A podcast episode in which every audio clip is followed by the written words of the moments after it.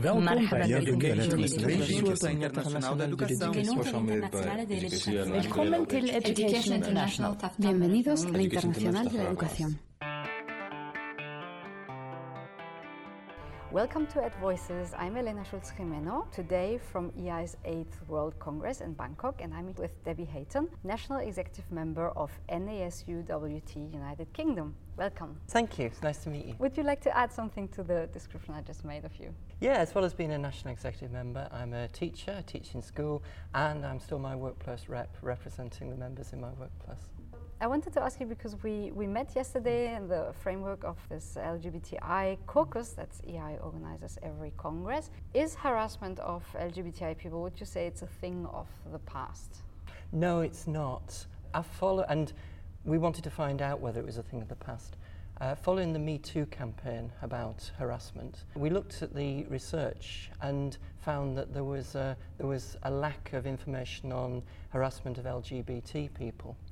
So, as well as as well as my roles for NASUWT, I sit on the Trades Union uh, Congress LGBT plus committee, and as a committee, we looked into this. So we uh, we commissioned a market research agency to ask questions properly, so that this, the survey could be controlled across uh, different different groups of people to make sure we had a properly representative sample.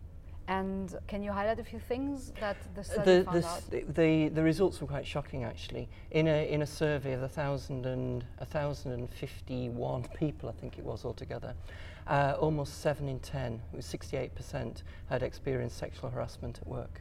It- it- LGBTI people who were working in the in schools, educators, teachers. This was workers generally, but when we've worked with our own uh, our own members in our own internal conferences, we ask questions of them. We ask about experiences, and this was this backed up our own anecdotal uh, ane- anecdotal research.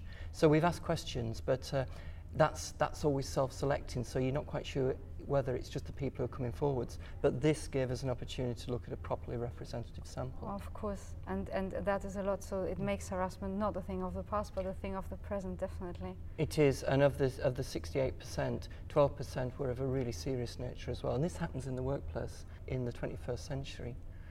But a bigger issue for LGBT people, and this is uh, across, across all unions, and specifically for teachers because we have a very public role, was people not wanting to be forthcoming about it. So although two-thirds, over two-thirds had said they'd been sexually harassed at work, two-thirds of them had never reported it to their employer. And one of the reasons was because they didn't feel safe to come out to their employer. And one in four of people who didn't respond actually cited as the reason I was scared or I didn't want to come out to my employer to say that I'm LGBT and hence this, this uh, harassment was specifically to me as an LGBT person. Okay, so it adds another layer, let's say, of, Yeah. of repression or Yeah. of, of silence Yeah. to the to the layers that we already, uh, of course, know exist Yeah. for, for everybody when, when it Yeah. comes to cases of, Yeah. of harassment.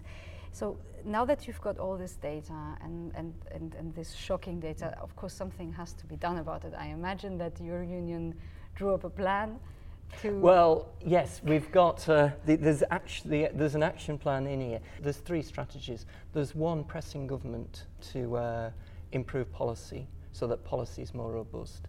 Secondly, looking at employers because it's the employers' responsibility. The employers have a duty of care to their employees in the workplace.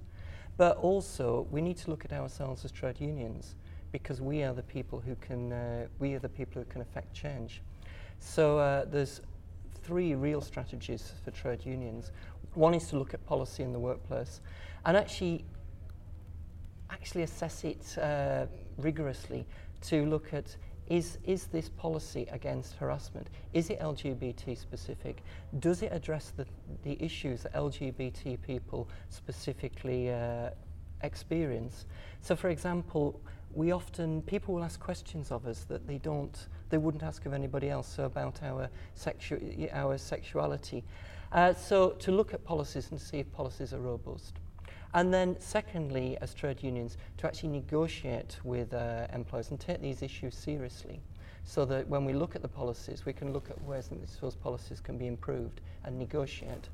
But finally, also, as a trade unionist, I always look for organising opportunities. And uh, as an LGBT campaigner and as a trade union campaigner, the two, uh, the two activities do overlap so much. And if somebody is an active LGBT campaigner, then it's, it's, it doesn't take a lot to say, oh, look, there's a big wide world here, mm -hmm. lots of people, there's lots of issues, and campaign for the rights of workers and for rights of teachers in the workplace as well.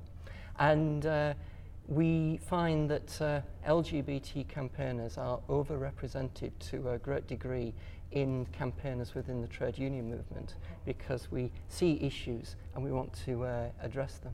And I'm sure that, that that perception as well and the experience of of uh, inequality and of discrimination is very high, as you said, because data shows that many, many people are subject to this discrimination and that they're living it in their daily lives. So the more reasons to do something about well, it. Well, right? there, there are, yes. And when we look at the data in the, in, in the report, it's, yeah, first of all, we need to decide something's got to be done about this. Mm. But secondly, to say, how can we build from this and build a better society as a result and actually take positive action in order to uh, improve people's lives. And then as you improve people's lives, you say, uh, you, you, you can then encourage them to cascade that onto other people. In 10 or 20 years' time, what changes would you like to see in schools for LGBTI workers?